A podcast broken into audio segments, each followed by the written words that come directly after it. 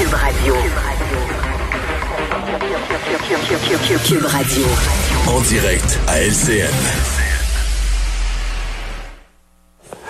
Le moment de retrouver Mario Dumont dans les studios de Cube Radio. Euh, Mario, on l'a entendu aujourd'hui, deux grosses nouvelles là, qui viennent. D'abord, on sait dorénavant que le masque sera obligatoire dans les classes primaires, secondaires, cégep, universités, partout. Et par ailleurs, le passeport vaccinal qui entrera en, en vigueur à compter du 1er euh, septembre. Prenons-les un à un. D'abord, euh, le masque. Est-ce que c'est la décision qu'il fallait prendre? Est-ce que c'est clair, assez clair pour tout le monde? C'est clair, c'est clairement un principe de précaution. C'est-à-dire qu'on a mieux commencer l'année scolaire plus prudent euh, que moins, compte tenu de la circulation là, du, du variant Delta un peu Du partout variant. dans le, dans le Québec. Euh, on espère, je comprends qu'on espère pouvoir enlever cette mesure-là euh, dans certaines régions au fur et à mesure que la situation s'améliorerait, mais l'inverse est aussi vrai. C'est peut-être des régions qui n'ont pas le, le port du masque en tout temps aujourd'hui qui vont être obligées de l'ajouter parce que la situation va se détériorer. Donc, on, on ne le sait pas. On est obligé de gérer ça en fonction de la situation telle qu'elle est. Euh, c'est pas un gros changement. Les enfants amenaient déjà tous leur masque à l'école. Il y en avait besoin dans les corridors. Il y en avait besoin tout le temps. C'est le dérangement. Je dis pas que c'est agréable. faut le porter toute la journée. Mais au chapitre des malheurs qu'on a vécu, c'est pas mal moins pire que d'avoir les écoles fermées puis les enfants chacun chez eux. Donc, je pense que tout le monde va s'accommoder de ça. Ce qui est moins clair dans le plan, à mon avis, c'est qu'est-ce qu'on fait en cas d'éclosion. On semble travailler sur une version optimiste où il n'y aura pas de grosses éclosions parce que les jeunes sont vaccinés. Mais effectivement, les jeunes, les taux de vaccination sont excellents chez les jeunes du secondaire. Donc, on, dit avec la, la combinaison masque-vaccination, on devrait pas avoir de grosses éclosions. Donc, on va gérer ça avec les tests rapides. Mais ça, ça me paraît, cette partie-là me paraît un peu plus fragile. Maintenant, pour ce qui est du passeport vaccinal, euh, en tout cas, on se réjouit. Là, de, je voyais les commerces sont heureux, mais veulent savoir véritablement comment tout ça va fonctionner pour eux. Il y aura un, un guide, semble-t-il, qui va être publié demain. Ouais, mais c'est assez, c'est assez clair, Pierre. La liste, d'abord, la liste est très, très précise, même les sports exactement qui sont visés, etc. Euh, il faut être vacciné, euh, aller télécharger l'application, sinon l'avoir en version papier. Et euh, avec ça, on va passer, je veux dire, c'est, euh, c'est appuyé par une large majorité de la population. Il y avait l'aspect sécurité là, qui titillait un peu. J'ai trouvé aujourd'hui que, entre autres, le ministre Éric Kerr était, était rassurant.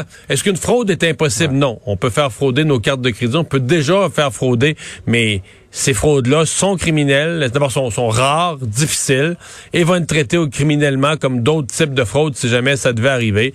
Donc, euh, pour moi, c'est quelque chose qui est, qui est prêt à aller de l'avant. Euh, Aujourd'hui, le gouvernement a confirmé. Il n'y a pas, pas de report, pas de recul. On commence le 1er septembre. Il y a des gens qui vont être très insatisfaits de ça. Mais je pense que pour la grande majorité des gens qui sont épuisés de la pandémie, on veut reprendre des activités régulières, on veut continuer d'aller au restaurant, on veut que même si la pandémie, il y a des cas, etc., que les gens vaccinés puissent continuer à faire le plus possible des activités normales. Alors les gens, moi je sens que la population va être très d'accord avec le passeport vaccinal. Un mot sur la campagne électorale. À 27 jours, ça se resserre un peu, euh, libéraux conservateurs, Mario.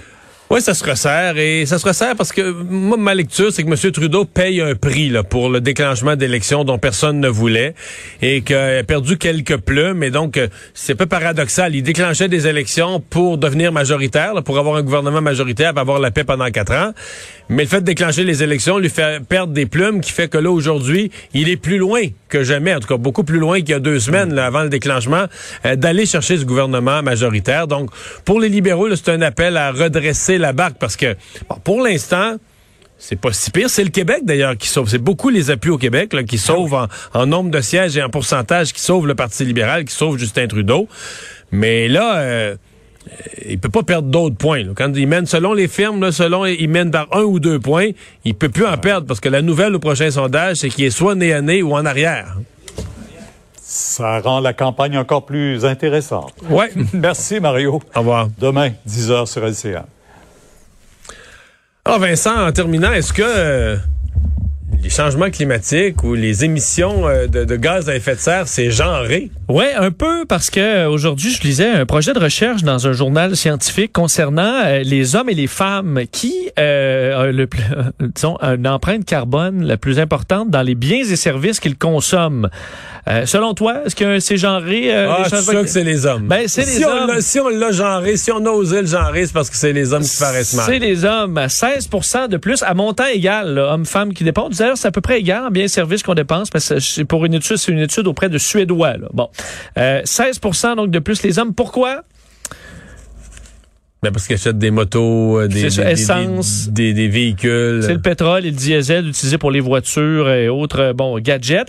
Par contre, ce qui est intéressant, c'est que la façon dont on dépense, c'est très stéréotypé parce que les femmes dépensent davantage dans la décoration dans la maison, euh, les vêtements et les trucs de santé, tandis que pour les hommes, c'est l'essence pour la voiture, manger, l'alcool et le tabac. Donc, il ressort. là. Alors, il y a quand même un côté un peu genré dans nos dépenses, qu'on le veuille ou non. Et la meilleure façon de couper dans ces, euh, cette émission de carbone, c'était de changer la viande pour euh, des euh, produits euh, à base de plantes et de prendre le train ou les transports en commun plutôt que la voiture, une baisse de 40% Alors, un peu plus de travail à faire chez les hommes que les femmes, semble-t-il. Merci Vincent, merci à vous d'avoir été là. On se donne rendez-vous demain 15h30. Sophie Durocher s'en vient.